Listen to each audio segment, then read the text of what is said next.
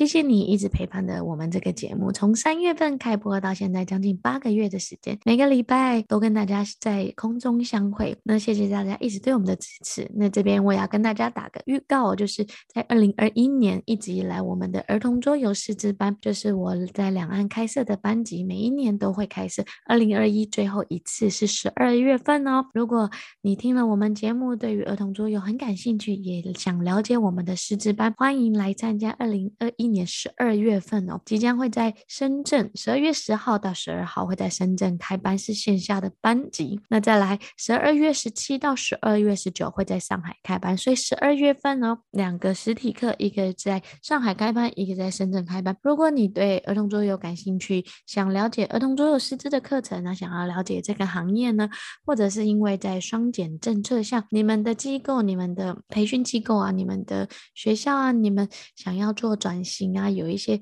呃软性实力的一些课堂，都欢迎来参加我们的儿童桌游师资班。然后，如果想收看关于更多儿童桌游师资的介绍，请加我们 iGet 公众号哦，iGet 的公众号或小助手 iGet 二零一八。添加了之后，就可以由小助手来帮你们回答。那相关的链接也可以看我们 iGet 的公众号，然后来进行更多讯息的了解。那期待二零二一年在十二月份可以在线下跟大家更多的朋友聚会。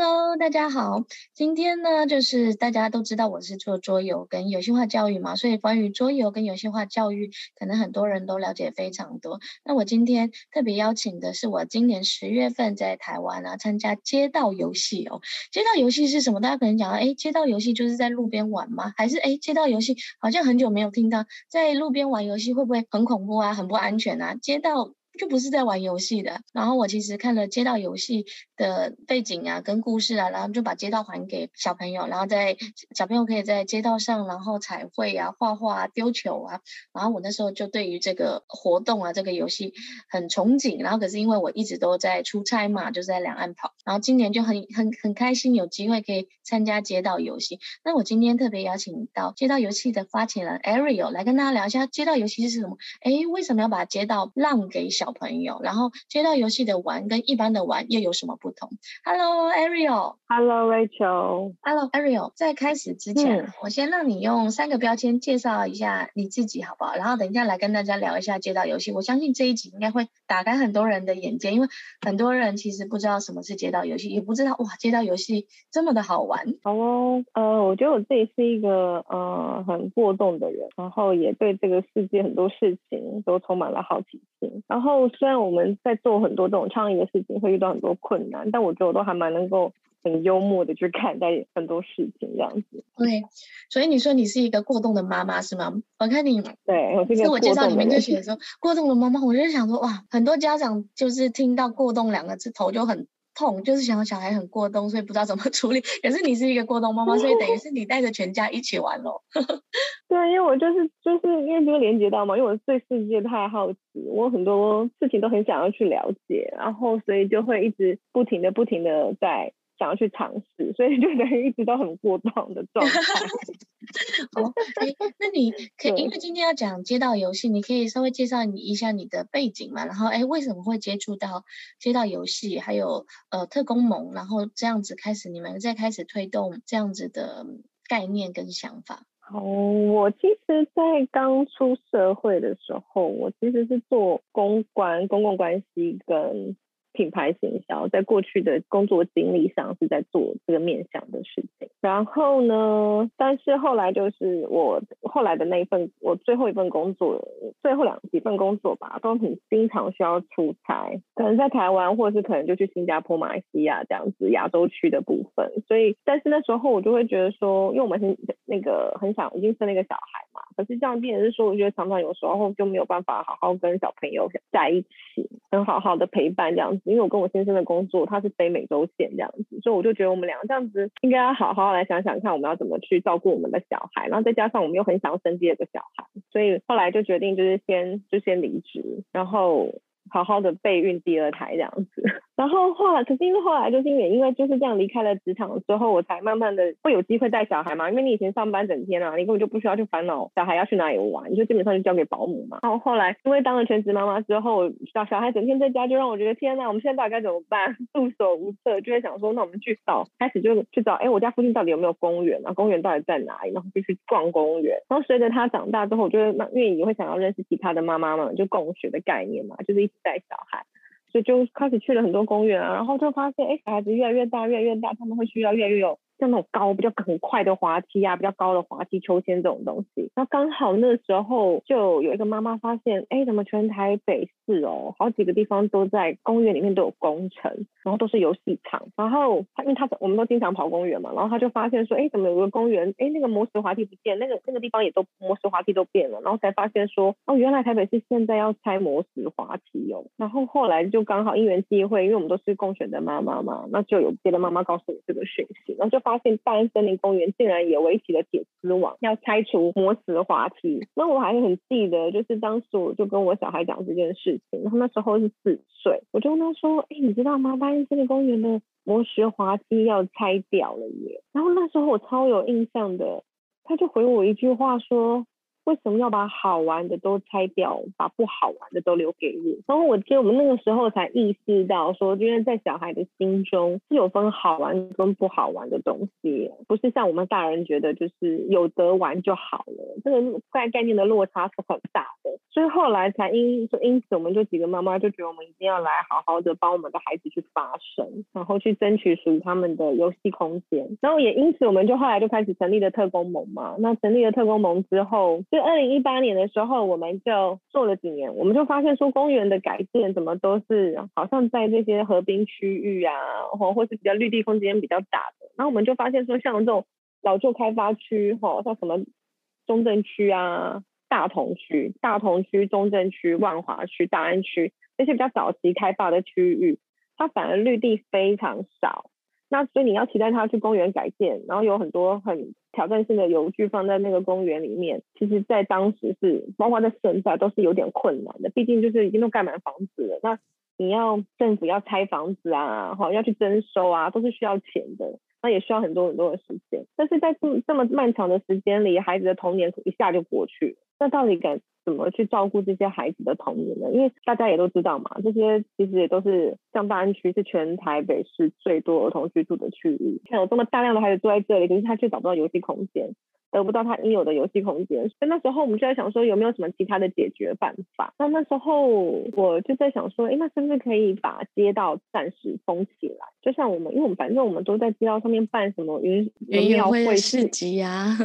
市集啦，对不对？然后跑马拉松啊。那我们是不是也可以把街或或是选举造势嘛，也都是很，嗯、或是办什么吃流水席啊什么，我们都是在街道上面继续做这件事情。那为什么我们不能够把街道也封起来，让小孩子玩一下下？所以当时的想法就觉得说，想要去试试看能不能把街道做封起来做这件事情。那当时我们也就参考了国外的，国外有没有其他相关的案例这样子，然后就发现哇，原来这个想法在国外也是非常盛行诶，已经是盛行了，甚至成为一个国家推动的一个项目这样子。像是在英国。他们就很，他们是最早开始做街道游戏的国家，然后他们现在已经都已经非常成熟到，你只要这条街的人说好，然后去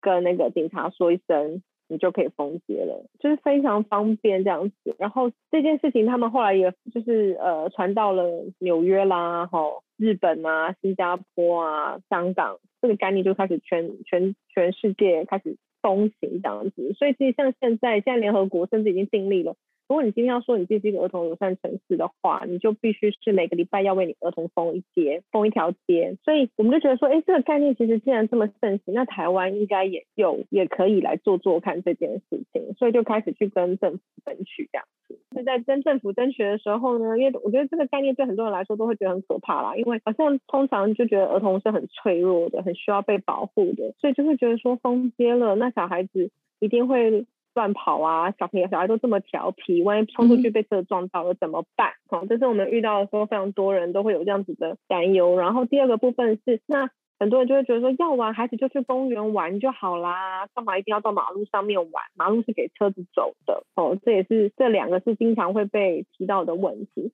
那我觉得大家可以来，当时我觉得我们就邀请了市政府的长官嘛，就是因为他们非常的担心，所以我们就先在市政府前面的广场。第一场我们就先办在广场里面，哈，然后去让你看见说，原来儿童是这样子游戏的。当他正在沉睡在他的游戏里的时间空间里，其实他是不会像我们想的会冲出去马路。而且我们现在已经办了超过差不多将近有二十场了，真的从来没有发生过这样子。对，刚刚雅玲讲的几个重点哦，第一个就是，其实就是街道游戏，其实在英国或者在世界各地都有，可能亚洲区大家接触的比较少，或许没有发觉到这一件事情，还是会觉得就是哎，街道就是给车子走的啊，就像刚刚讲的。第二个是公园，公园只要有公园，小朋友就带去公园就好了，公园溜滑梯啊，不是就是有溜滑梯就好了嘛，其实还。还是有一点点不一样。刚刚雅玲讲到那个磨石滑梯哦，大家想一下，磨石滑梯应该是我们这个年纪小时候玩的。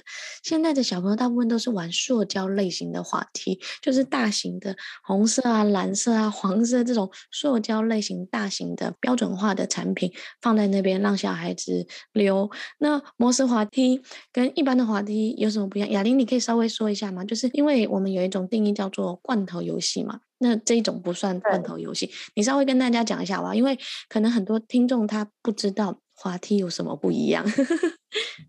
好哦，就是说，呃，我们一开始特欧盟在说我们反对罐头游具，那最主要原因是因为我们我们不是反对游具哦，但是我们反对游具罐头化这件事情，因为。当时在台湾，我们有台湾其实有三三千多座游戏场，但是呢，你可以看看，就是你不管你走到哪里，你会看到就是那个红黄蓝组合的，然后它可能就会有简单的几个爬架啊，好，然后攀爬的功能，然后再呃你接楼梯，然后你就会抵达了溜滑梯的平台，然后你就从溜滑梯滑下来。可是这个滑梯的高度呢，通常大概就是一百二到一百五，那好一点的就到两百公分，但是是非常非常少。所以我们当时是觉得说，你都全台湾到处都是长这样子的游具的时候，那你有没有去想到那个孩子在长大嘛？我们可以想象看嘛，哈，小孩小朋友小时候骑那个小小的 push bike，两只轮子矮矮小的，后来大一点，它就会换成是脚踏车了嘛，大一点的脚踏车，然后再更大一点的时候，它就换更大台脚踏车，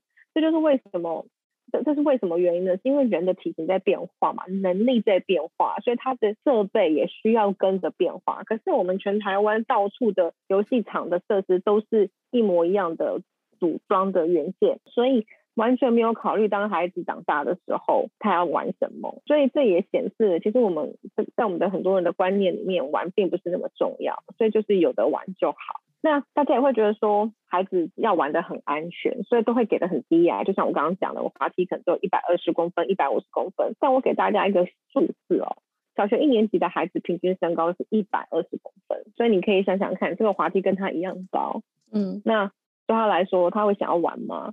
好，那当孩子都不想玩的时候，现在孩子都玩什么？他就去玩手机。嗯，玩三 C 游戏，那这当然就造成了所谓的近视啦。然后还有就是，台湾的小孩其实是亚洲最胖的。我们如果跟亚洲国家比起来，还是最胖的。为什么？因为我们真的不只是饮食问题，我们的运动量实在太少了。好，那其实孩子就是很需要透过游戏去互动、去社交。那所以今天当一个很矮的滑梯的时候，很都都很低雅，然后都没有什么特色，一模一样的时候，那小孩子他又。就不会想要出来玩啊，所以其实游戏场最主要是为什么他今天要做成他很重要，是因为他吸引小孩愿意放下他的手机走出去，然后他才能去跟认识朋友，认识朋友之后，他们才有可能在这个游戏场里面产生出很多不同的游戏方法跟游戏的行为。所以今天一个大的磨石滑梯呢，今天一个高大的磨石滑梯，我们就说它两米高好了。两米、三米高，因为摩石滑梯大部分都会有这个两米、三米的这个高度啦。嗯、而且通常哦，我们可以注记得，我们摩石滑梯下面通常都会有一些涵洞，它会钻一个洞。我小时候都会躲在那个滑梯下面的洞里面。我来说一下，我最近带我小孩回去，就是因为我参加了街道游戏嘛，然后也知道特工盟在讲说特色公园。那我其实就带我小孩去天母，因为我以前常常在天母玩，然后想说天母有一个新的运动公园，而且它就是造型非常非常的高，就像一个超级无敌大巨人哦，在上面。然后我就带我小孩玩，然后我那时候就看到魔石滑梯，因为我以前一直以为魔石滑梯不见了，因为。我以前的小学是有模式滑梯，是大象的模式滑梯，我到现在都印象很深刻。我一直以为它不见的原因是因为它太老旧了，所以被替换掉了。是后来。接触你们，我才知道哦，原来是因为政府就是怕安全的问题啊，或者是这样比较简单啊、统一啊，就是相关的一些问题来。然后我那天带我儿子去溜那个大的滑梯，哦，那个滑梯真的真的很高。我们是上个礼拜万圣节嘛，刚好天母有活动，我们就顺便过去，我就带他去溜那个滑梯。而且它下面就有像你说的，因为它高度够高，所以它下面会钻不同的洞，可以你可以穿插。第二个是这个磨石滑梯跟一般的塑料滑梯不一样，因为它要跑。半圈，然后再往上走，就是，呃，大部分的罐头就是那种蓝色、黄色那种塑料，都是爬几层楼梯或斜斜的，有几种方式上去。可是磨石滑梯，因为它高度比较高嘛，所以它可能要跑一段，然后走一段，或走一个楼梯什么，它是的。它上楼就分几个阶段的方式进行。再第二个是它也可以穿越，穿越下面那个洞，穿过去，然后从这边走，走捷径。然后其实那个洞如果晚上暗暗的，小朋友其实会有点担心跟有点害怕。所以他第一次过去的时候，他说：“妈妈，你跟我过去好了。”他觉得有点暗，我就手机给他开手电筒。然后第二个是因为那个涵洞里面刚好旁边周边有那些木头的碎块，然后有小朋友进去就把它。最快拿进去，他就也会担心说：“哎，这样干不干净？”他又说：“怎么会有这个东西呀、啊？”之类的。所以你看，嗯、就是小孩看似在玩一个溜滑梯，中间也有很多他的能力、他的判断，然后他的担心，跟他怎么样去适应这一些事情。所以真的不要小看，就好像只是带他去溜滑梯。其实因为现在很多妈爸爸妈妈就坐在旁边划手机，反正就是他自己会玩，只要不受伤就好。所以你，而且我后来跟他一起溜下来，哇，那个。滑磨石的那个溜滑梯，对，那个对、嗯、那个溜滑梯速度好快，我们两个就咻飞到最终的顶端，然后其他小孩就说：“哎，为什么他们可以溜这么快？为什么我们都猪猪猪好像有点慢？”我说：“哦，因为我们的裤子比较滑。”然后大家就就就就就在笑，因为大家溜滑梯就是追逐那个快速感跟体验感嘛。对对，然后所以刚刚就让雅玲稍微跟我们补充一下，就是滑梯的为什么有这样的不同。那在这一边玩之后，你就刚刚就讲到说，就想封街给小朋友玩。你来聊一下这个街道游戏，因为其实我去参加街道游戏的时候，我十月十月有五周，我有三周都奉献给街道游戏。你想想看，就是 就是他们真的非常认真在推动这件事。第二个是想让大家了解，所以他办了不同场的游戏体验，体验以外还有做工作坊。对不对？您可以跟大家聊一下，说，哎，为什么你们的街道游戏就是办游戏就办游戏活动就好，为什么还要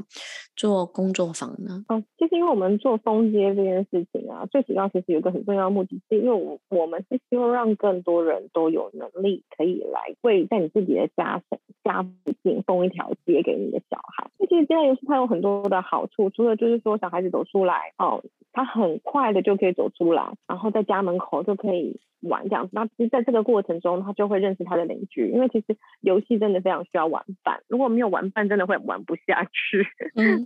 好，然后而且这也是对孩子来说很重要的一个社交练习，因为现在少子化的关系，很多孩子都缺乏这个练习的机会跟空间。然后他也缺乏跟别人有冲突的空间，需求冲突的空间，所以在这个呃游戏里面，在这个街道的空间里面，孩子就能够去做这些充分的练习。可能就例如说啊，我的画要画到这里啊，你怎么弄到我的画啦？那这边就会有一些冲突，那就可以来做个沟通的练习啦。对，我觉得是沟通的练习是非常非常重要的。然后第二个部分是，因为这个空间实在是充满了想创造力，因为它就是一块你从来没有你从来没有想象你自己可以在街道上面画画，因为好几次我们。做这个活动的时候，小孩子就拿着粉笔问他妈妈说：“我真的可以画在这里吗？”对，然后当我们告诉他说：“你可以画，整片你都可以画。”然后他们就会好兴奋哦，就觉得说：“哇，我现在可以在这个平常都给马路走的地方，然后我今天竟然可以在这里玩。”尽情的玩这样子，我觉得那是孩子的创造力可以得到呃满足，同时我觉得他也可以感受到城市的大人们对他们是有爱的，对，然后他们也可以感受到就是说这个城市对他们其实是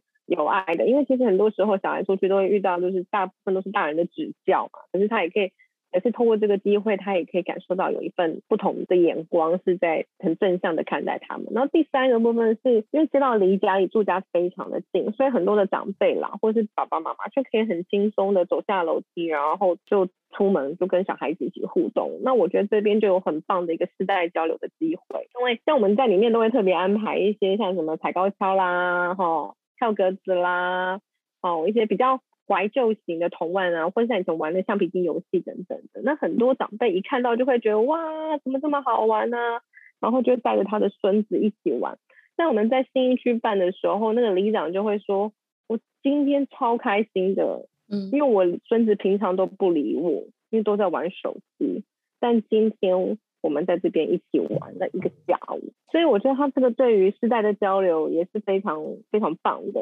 然后我觉得他呃，街道游戏，我觉得他更我自己非常非常喜欢的地方是，因为他就是在不同一样的素材，我们放一样的素材，你可以看到每一场都会产生出不同的东西，它是充满了变化性，创就是非常丰富的变化性。就算是可能玩着纸箱游戏，就就这一场就会有很多人，可能男生一多，然后这场可能就会有这个战争的。那种这种攻打游戏之类的，然后然后小朋友就会我我很喜欢看到那种小朋友在撤场的时候，就一路带着他的纸箱玩具，然后就一路边跑边打边玩。那原本可能都是不认识的人，然后就因为一场游戏在。住家附近，然后我们就串联起来了。对，因为像我小孩，就我们办了街道游戏之后，在我们家附近办了一个街道游戏嘛，然后就有他就看他就认识了比较大的小孩，因为他本来因为他在家里嘛，就可能都觉得哎，怎么都只有弟弟妹妹啊，然后去公园，然后因为通常如果我会带他去，就平日嘛，平日都是比较幼小的小孩，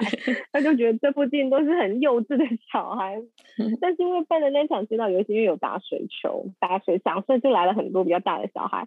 然后当天哦，很好笑哦。他们当天办完游戏就说，明天我们一起去公园滑直排轮，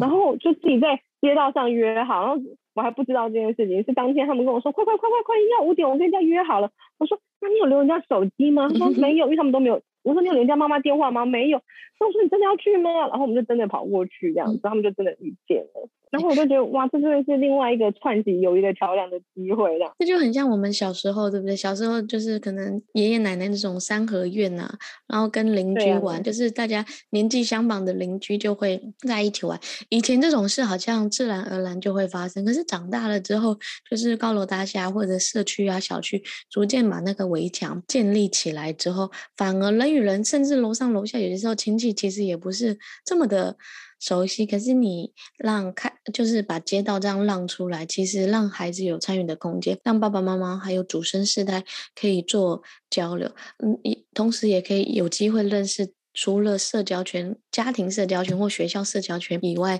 相同的孩子嘛，那其实这样也很放心。不然像我们现在，就是有些时候我们要约，我们都会约说，哎，你小孩跟我小孩，可是我们可能住在不同区，可能就是去哪里，去餐厅吃饭，去亲子餐厅吃饭，然后干嘛，就是永远都在吃饭，感觉。所以我们后来都会找有沙坑的，啊，或一定要有孩子可以释放的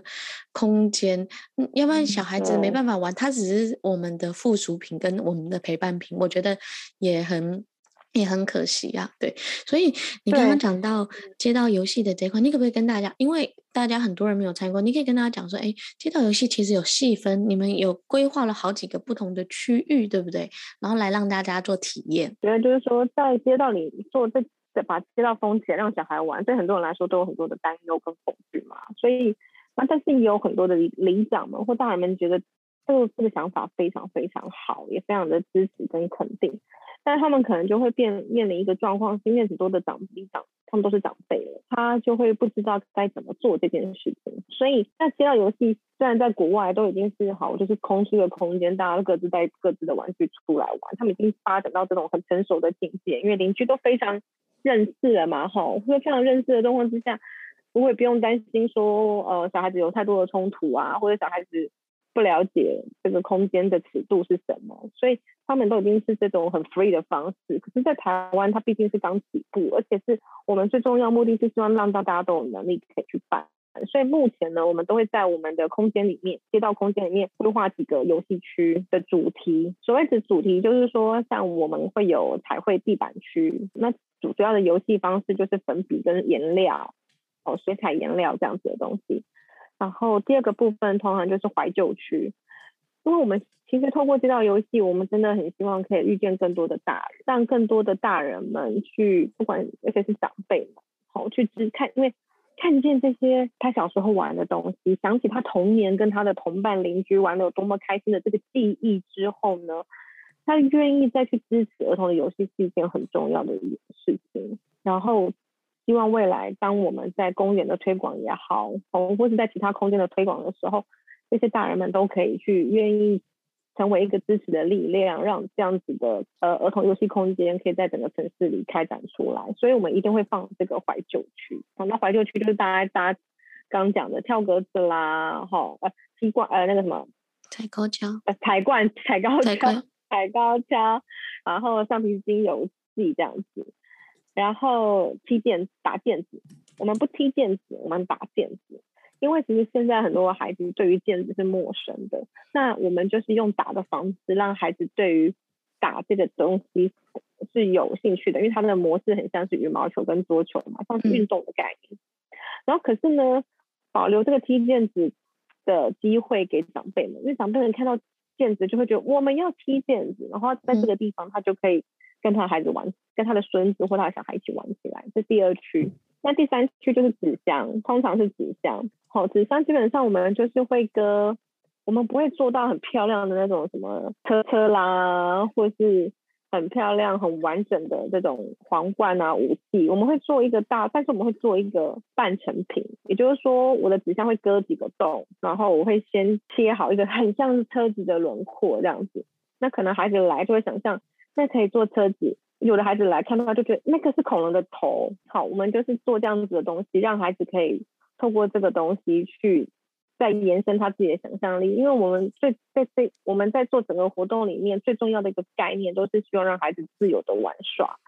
所以我们不希望过度的引导。当如果我们做出一个太精美的完成品的时候，孩子就会应用他过去的经验。因为现在大多数的孩子，他们的经验就是。一个很自私的，当他们去一个活动的时候，可能就是闯关游戏嘛，好，这关完成什么样子，他就到下一关。所以我们不希望孩子是有一种闯关的概念，就觉得说好像我要做到那样子的完成品之后，我就要我就要往下一关，所以就会一来说就会很着急的说，哎，我要那个材料，我要那个材料。可是其实不是，我们是希望他可以自由的去发展他自己的想象力。所以即便是一个纸箱，他都能够发展出，有人可能是躲猫猫，有人是太空梭，有人是。恐龙等等的，这是我们希望可以让小孩有一些空间。然后也因为，如果我今天没有做出一个完成品的时候，大人也就不会去催促他的小孩说：“你要赶快做成那个啦。”我们希望就是因为保留一个这样子的想象空间，所以。变成是说小孩做的么，大人都能够接受，所以就变成说，我觉得在这个过程之中，因为孩子在我们设计的这些游戏里面，都是他可以随着孩子的创意去发展的，而而展现出很不同的游戏样貌这样子，所以我觉得孩子就会觉得自己的游戏模式是很被接受。你刚刚讲的那个，我觉得很重要，在游戏里面其实就是给孩子一点点开放的空间，让他们自由去创造，可是又有给他一个雏形，让他知道说大概。方向会是怎么样？因为我记得我在工作坊有一句话让我印象非常的深刻哦。他说，就是说很多孩子其实不知道怎么玩，拿到这些的时候会问说：“妈妈，这要怎么开始？”然后就说：“真的是可以这样玩吗？真的是我自己随便弄就可以吗？”就是你会听到孩子可能在我们教育体制下，就是他有一个标准，有一个脉络，有一个成规的方式，有一个。一步一步到最后中部应该怎么样做？所以当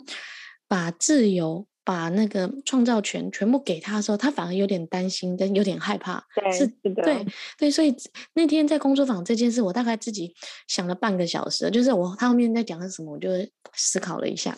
因为我们自己是教教桌游跟玩嘛，所以我可能社交圈或同温层里面，大家对于玩这件事会理所当。当然，可是我后来忽略掉说，哎，真的不是每一个家长都会玩，或每一个小孩子都有可以自由发挥或自由创造的这样的一个空间。所以我后面去参加街道游戏的时候，我真的有仔细的看小孩子啊，就是我们有一区怀旧区，还有一个我那天顾的是套圈圈区，你知道吗？就是每个爸爸妈妈带小孩来，我就说，哎，我们这个是套圈圈，然后他们就会拿，然后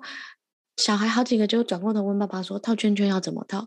然后他爸爸妈妈就很很压抑的说，就是丢出去套啊。他说哦，就就是你会发觉说，哎，我们成为大人，或者是我们曾经呃成长的背景里面，认为这些是理所当然的一件事。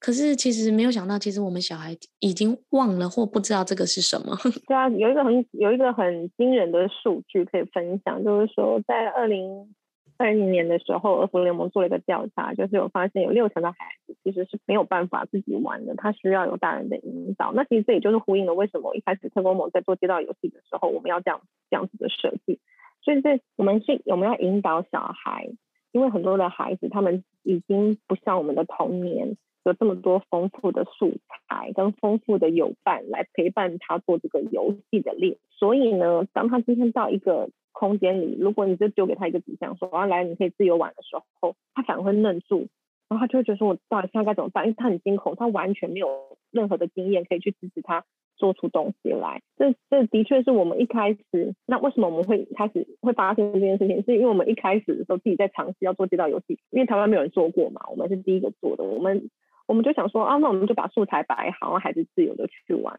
就有些小孩子可以玩，有些很有丰富游戏经验的小孩就玩起来了，开始里面打打杀杀啊什么的。可是有孩子就会说，为什么来这里这么无聊？我们一直试办的试办场这样子，内部的试办场，然后就发现哇，即便是特工模小孩都有这样子的落差。所以我们后来就觉得说，在现在的状况下，我们需要给孩子一点引导。那个引导是让他唤醒他同他的身体里本来就有一个玩的欲望嘛，我唤醒你，然后你就可以。我做了一点点的，像我们你有看到吗？我们在地上面画一些呃彩绘区，我们会画一些那个跳格子啦。那这个跳格子可能就可以让孩子想说，哎、嗯欸，我可以怎么玩？或者我走，我有画迷宫，然后孩子就这样走走走走走。啊，可是最后他们就把后来迷宫也不是迷宫嘛，后后来他们全部把它上色着色了这样子。对对对，那但也这都非常 OK，因为我们其实就只是希望。让孩子有一点，就你知道，我们就很像是那个打火机，你知道吗？点燃了他的那个游戏，透过迷宫，他透过这些跳格子啊，透过这些踩高跷，去点燃大人跟小孩的这种游戏欲望之后，他们要就可以在这个空间里面随性的去发展他们自己的想象力。那但是我们都会跟小孩强调有两个很重要的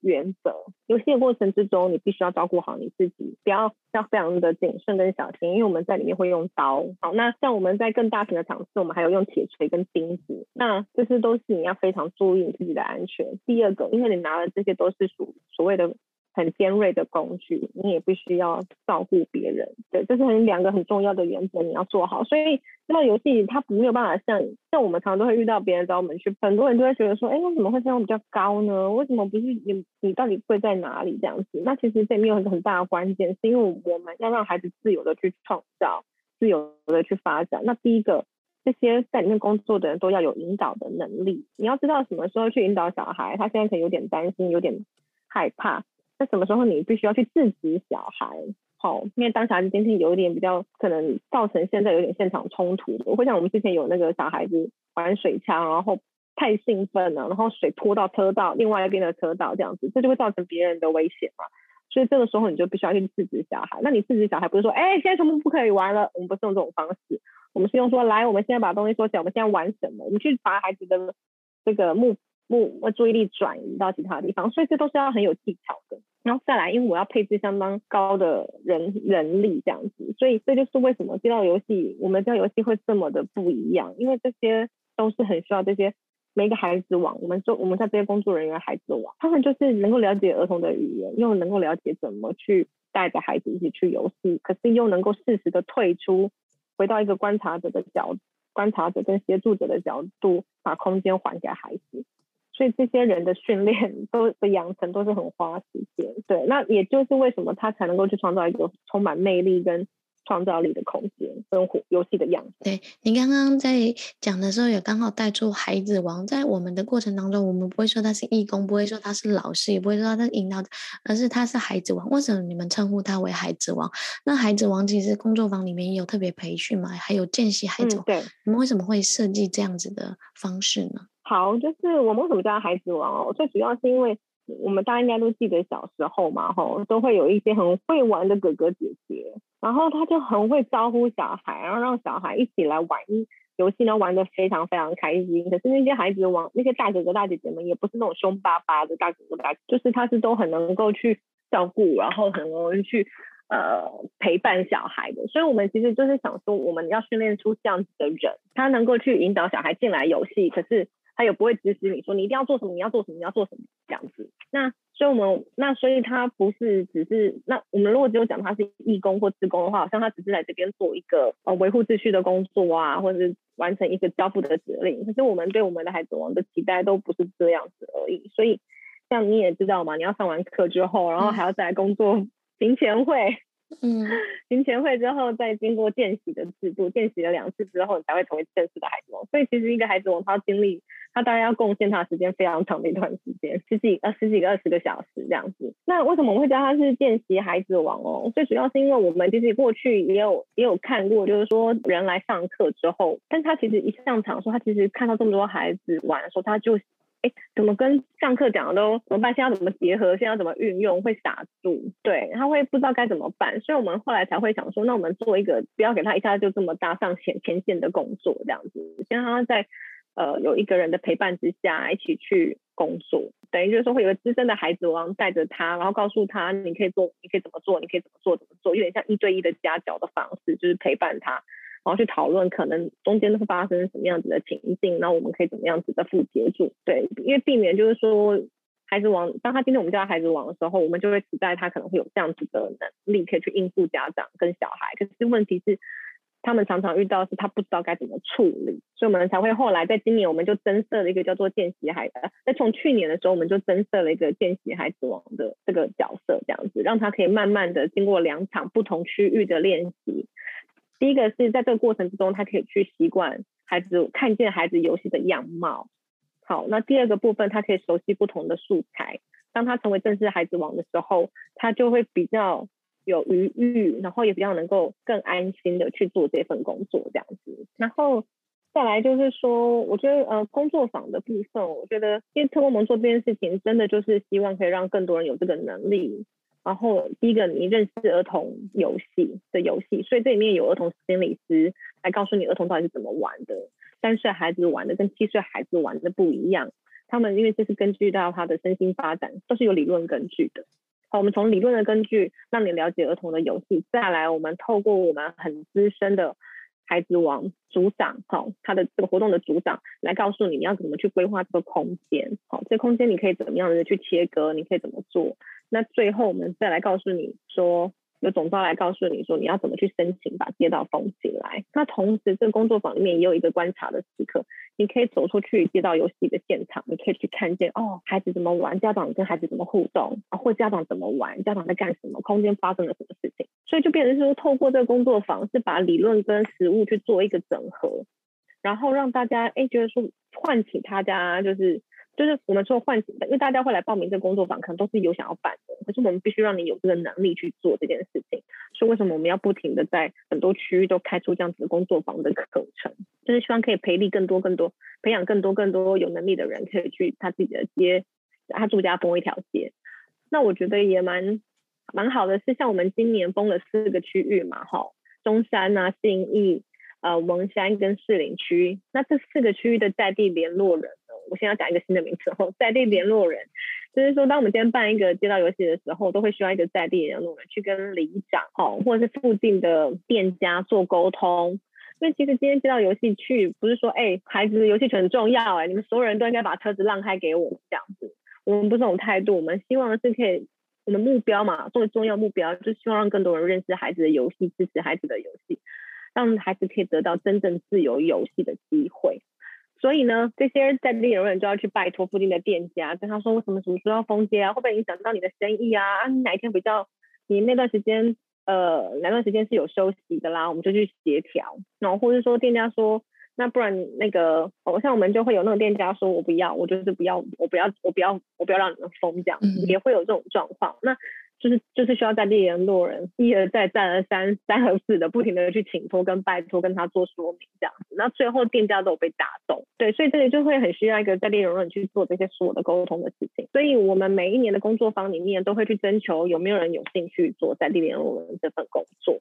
让那今年的这个四个区域都是去年的学员，他们愿意出来，他们很想要为自己的小孩做一场街道游戏。封一条街这样子，所以这市场就因为都是这些受训的学员，好，那他们就出来担任这样工作，而开出了这市场。这样，我觉得这也是一部分时间累积的这种成果展示，因为毕竟哑铃啊，还有这群妈妈们在一开始推动，可是要继续推动一个到各地去，其实也需要更多的能力。透过工作坊，可以让更多想了解这样的议题的妈妈们、家长们，甚至我上次那一场啊，其实大概有八成都是职能治疗师参加。对，对，你可以跟大家讲一下职能治疗师跟这个的一些关系吗？我觉得很有趣，就是大家不要想想说，哎，来参加这个是不是妈妈啊？是不是呃，就是有小孩的人，或者是儿童教育工作者？其实不是，我觉得很多心理师啊、职能治疗师、专业的人士，其实或者是想。帮自己的小孩争取儿童空间的人都会来参加这样的工作坊。对，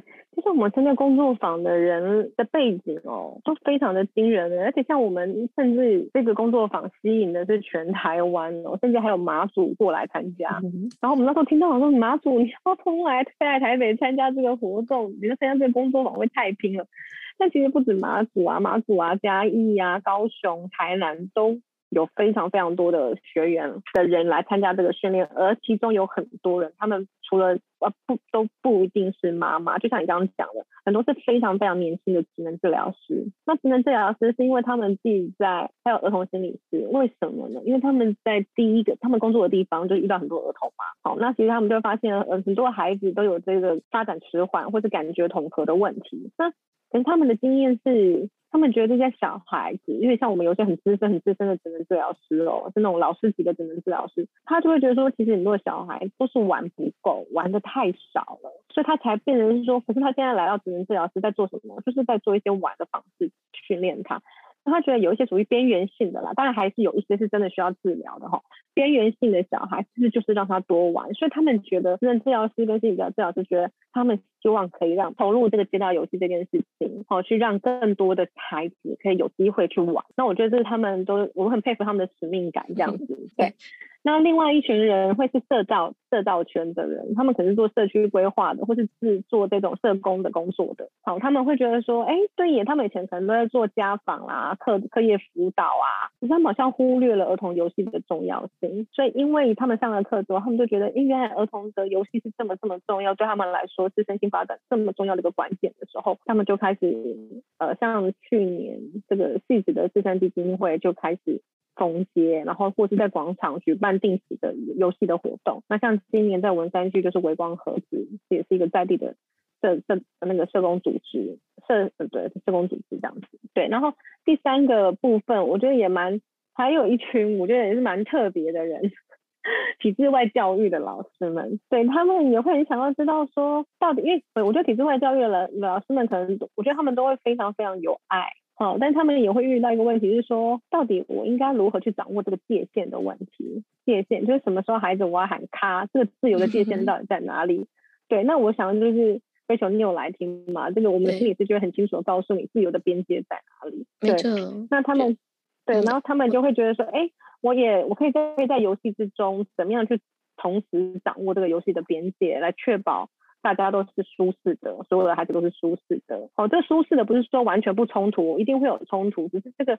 这个冲突，这个舒适的状态，指的是说，这个是不会有人受伤的状态的。你刚刚讲的就是，其实很多人对游戏啊、对玩不太了解，就是好像是玩就是放纵啊、放肆啊，好像就是对都不太好，都是负面的评价。可是其实玩，从儿童教育心理学在里面很多，其实玩是有边界的。诶，如果你是无边界的给孩子玩，孩子就会有点失措，跟就是就像我前面讲的案例一样，其实孩子在玩当中，他会去。不断的拓展自己的舒适圈，不断的知道自己能力所及。可是，因为我们在玩的过程当中，就像刚刚你前面有讲两个原则嘛，第一个照顾好自己，第二个照顾好原则。当他知道有一些原则或有一些规范的时候，他其实内在会比较安心。可是他也会不断的在玩的体验当中去跟伙伴做。做互动啊，就跟伙伴做沟通，或者拿东西啊，就会有抢啊，干嘛？就是当我们在说玩的时候，我们创造这个冲突，其实这也是学习过程的一部分。不是说，哎，有这个冲突就代表啊，你们这个活动办很烂呐？怎么就是让小孩冲突，让小孩拿？其实冲突也是一种学习。我们在所有的学习成长过程当中，冲突啊、挫折啊、分析跟解决啊，还有就是沟通这些事情，真的是要有这样子的情境下才能做学习，不是说哎照本宣科跟他说你就应该怎么样解决问题啊，你就要礼让啊。什么是礼让？为什么我要礼让？礼让背后有什么样的原因啊？或者是我在社群，就是小的社群、小的人际社群跟大的人际社群当中，其实无形当中也有一些隐形的一些规范。其实我觉得这都是在一个游戏工作坊、一个玩的里面之中，大家可以去观察自己的孩子，或去观察别人孩子，甚至有些大人甚至也不知道怎么玩。粉笔给他的时候，很多妈妈，我那天去观察，很多妈妈就在旁边说：“啊，不会啦，你画啦，你画啦。”可是那这样同时是不是我们其实期望我们的孩子能有创造力，能？自由的去发挥跟创作，可是其实妈妈有的时候你自己这样一讲的时候，孩子就会觉得说，哎，那我可以跟妈妈一样，就是其实孩子是在跟爸妈当中做学习，所以我自己有些时候会跟家长讲说，每次要举手的时候，你就会推小孩说，小孩你赶快举手，要要争取荣誉。然后可是我就是跟家长说，我们在做工作坊，请你们举手，你们就希望头低下来赶快看别人，对，所以所以其实家长就是一个孩子最主要的一个模仿跟学习的对象，也刚好回到你刚刚讲的。职能治疗师啊，是呃，就是儿童心理师、社造人员，或者是体制外的老师，其实真的有些时候，我们是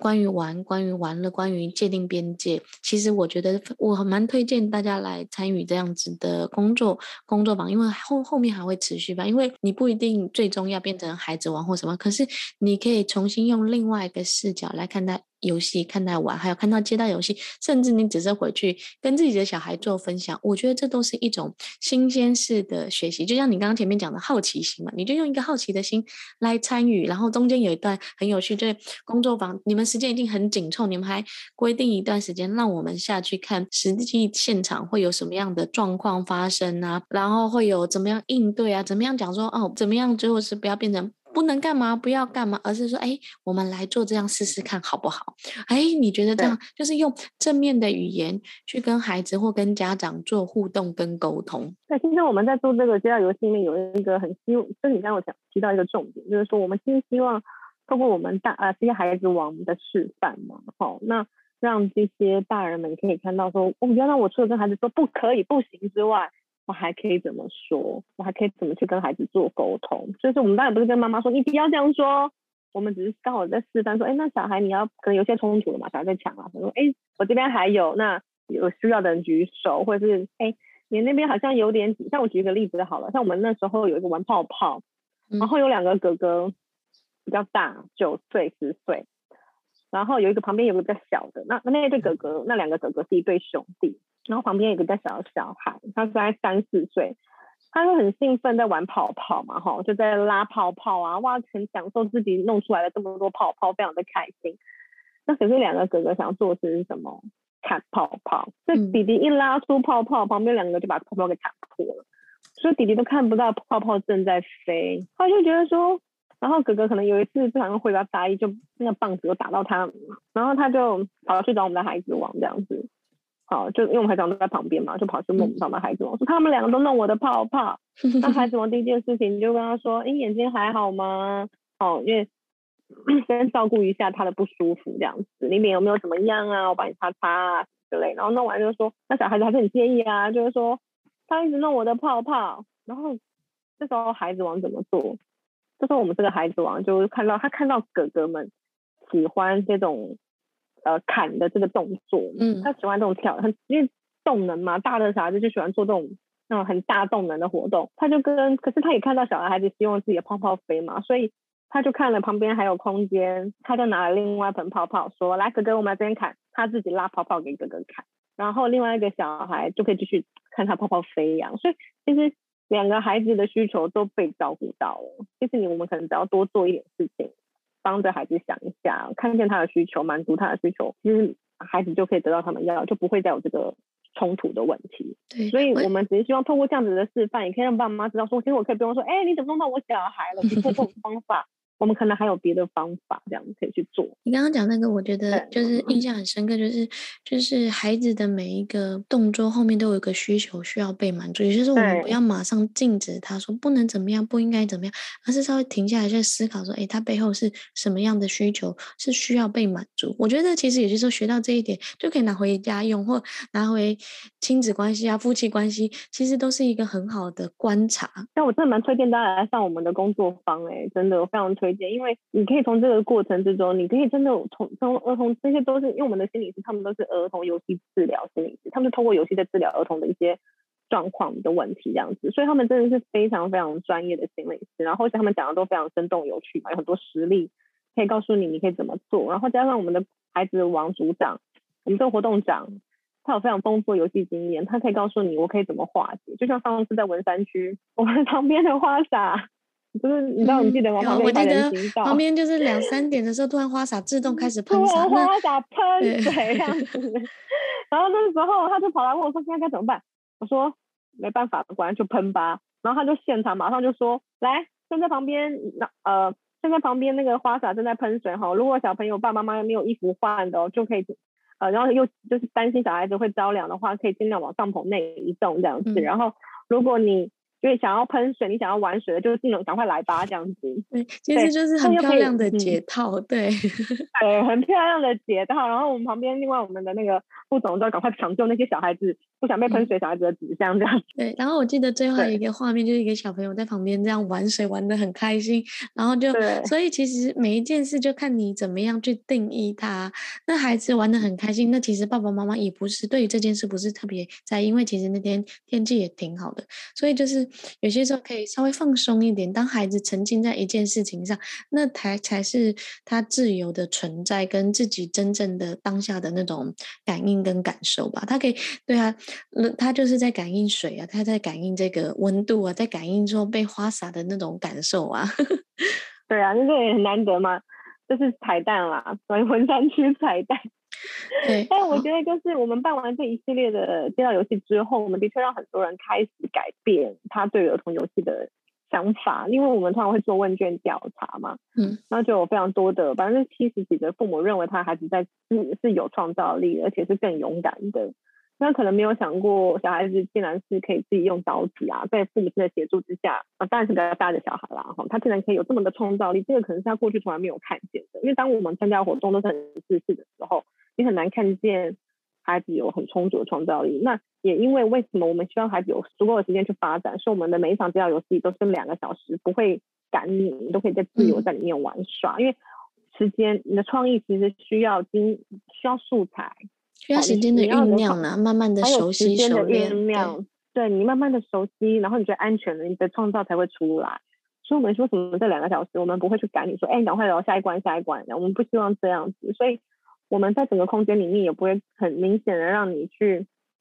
有一个像大家都叫我们要做闯关卡这样子的东西，也不会有。我们基本上就是用，我们就摆东西嘛，你看到了，你想要来玩就来玩，那你不想要来玩就走，现在要走都没有问题，不会有人跟你说，哎，你没有做完这样子。然后也有很多的，因为家长改变了，然后有很多的里长哦，从 以前我们一开始要做这样游戏的时候，我们跑了二三十个里，二三十个里，我们只有两个里长支持我们，嗯。但现在我们，你看我们现在已经办了九个呃十个里了，十几个里了，对，然后很多人办完之后都非常喜欢，都很希望可以再来，然后都说他很收很多家长的回馈啊，都说哦，里长你办这个活动，我家小孩好快就睡了，对，就是体力有被发挥到，对，因为他身心都在运作嘛，嗯。对，OK，对，今天呢，就是其实前面跟雅玲聊了关于街道游戏，我觉得说实话，就是很多的细节跟很多内容一一集可能根本聊不够，对。然后我真的非常推荐，如果你在台湾，你可以来参加这样的活动，可以关注这一个，这也是我为什么会录这集，想要跟大家聊一聊关于这个的。这个主题啊，就是从游戏啊、桌游啊、游戏化、接到游戏，其实你会重新一个视角认识自己、认识孩子，还有认识游戏跟玩的这件事。那今天的最后，其实哑铃同时是发起人以外，它其实中间很忙啊，要联络街道、联络人啊，还有跟政府沟通啊，跟当地的居民沟通。其实他有一个身份也是妈妈，而且他有三个小孩耶。对，那你可不可以中间讲一下，讲一个观点，就是哎，你自己是妈妈，然后周末又常常做这种街道游戏啊，你觉得这件事对你自己跟孩子有什么样的影响？我觉得透过做这一些所谓的街道游戏或者是特工忙的事情的时候。我希望可以让我的小孩子知道，说我们是有权利可以去争取我们自己想要的东西。对，因为我觉得我们常常跟孩子说你要去争取，但是我觉得我今天很幸运，可以成为因为这样子的机会，我可以成为我孩子的榜样，去知道说我们只要是呃好好的去论述，然后也愿意去，而且我们而且我争取的方式不是说，哎，我们就抗争完，政府你这样给我，所有人都要让开这样子，所有人都要听我的话，而不是就是他们可以看见我真的是愿意去理解别人的困境。然后去换位思考，去同理，然后去陪伴大家一起慢慢的前进，这样子。我觉得我应该在这个过程之中，有让我的孩子可以看到有用这样子的方式。像我我的小孩很好笑，有一天他们学校就在玩耍的时候有冲突，然后就是他们用那个椅子嘛，一个长椅子，然后就抬了一个哦滑，就是长椅子，所以他就把它架高，然后就变有斜度嘛，然后小孩子就从上面溜下来，然后有个小朋友溜下来的时候就。然后有点摩擦到手这样子，嗯、然后他就说盖的小孩子你用的不安全，害我受伤了。好，这是很习惯的指责的语气嘛，对不对？然后另外一个小孩就想说怎么办？我害人家受伤了，他就想说那那不然我们先不要玩好了。那现在就那个就有冲突了嘛，对不对？那我的小我的儿子呢就在旁边讲说，我妈妈说如果要玩的很安全，可能就会很无聊。想要觉得好玩一点，可能就会稍微有点刺激；想要玩的刺激一点，可能就会稍微有点危险。然后老师就在旁边就觉得哇，你怎么会讲这种话？好有智慧的一句话，就是现场解决了这些冲突跟两难。对对对对对对对。那我觉得我儿子就是我很高兴，就是说我孩子讲出这样子的话，然后因为他也不是骂说你怎么这样，因为他也不是这种角色，他就是告诉大家说，哎，也许你可以参考，可以再想一下，就这样子。然后所以老师马上就接着说，那你们想要怎么样？那小孩想一想，那个受伤的小孩就是刮，他也没有受伤，就只是刮到一下嘛。然后就说：“好吧，那我还是喜欢自己一点点这样子。那我就要注我自己注意好了。我觉得在做这个过程之中，我最希望我孩子可以看见，就是说我们可以有权利，即便他这么弱小，即便是孩子的游戏权。”除了有很多的大人都很努力的在帮他们争取之外，而他们其实也是有能力的去争取自己要的东西。我觉得这个是非常重要的一部分，就是孩子看到说，哎，他其实即使是一个小孩，也可以为了自己想要做的事情去努力，也是就像有点像设定了一个目标，我们一起去拿达成。虽然中间会有一些困难，有一些挫折，有一些跟自己想象中不一样，可是我们还是会努力不懈的去完成这个目标。我觉得这对孩子是非常的重要。重要。那最后，你可以跟大家聊一下，说，哎，街道游戏接下来的一些发展计划会是什么吗？好哦，我们接下来呢，在十二月十九号呢，我们会到台中办街道游戏的活动。好，在台中的南天公广的前面的马路风节做台中的街道游戏。那接下来在明年，明年还会有四场在呃南港区、内湖区、好松山区跟中正区。举办四场的街道游戏跟街道游戏的工作坊，然后也非常欢迎大家可以来参加。那如果你觉得你今天哦，就是说你可能啊，这工作坊你可能没有那个时间也没有关系。如果你住在这四个区域的话，也希望你可以尽量带你的孩子一起来上街玩一下。你可以重温你自己的童年，也可以让你的孩子有一个很不一样的游戏经验。然后也希望大家可以上特工盟的脸书按赞跟支持。然后，同时我们最近在做公益募款，啊，就是特工盟在这几年来做的这些事情，啊，我们争取了这么多的公园改建，其实都是无偿的，我们这些呃都没有领薪水，对，那所以希望大家呃，但是公园的改建是还是一场很漫长，一条很漫长的路，那也需要很多很多的人力的资源这样子，所以希望大家也可以呃来热烈响应，然后上我们的网站，然后捐款给我们，让我们可以继续走下去，谢谢大家。对，谢谢雅琳今天的分享跟介绍。我觉得今天会录这一集，其实就是起了一个头。那如果你想了解更多关于特工盟啊，或者是街道游戏啊，我到时候会把相关的资料跟联系放在那个我们的这个音频的介绍里面，大家就可以连接过去，一起支持街道的游戏，一起为孩子的空间啊做创作跟努力啊。然后为了我们自己，也为了我们的孩子。那今天非常谢谢雅玲来接受采访。然后关于特工盟呢，我后面也会有一集专门的介绍，讲特色公园联盟这些妈妈他们在做什么，还有公园为什么要有这些不同的特色公园，然后现在有哪些有趣。去更好玩的公园已经诞生了，然后还有国外是怎么样做的，敬请期待喽！谢谢雅玲，谢谢 Rachel，谢谢，谢谢。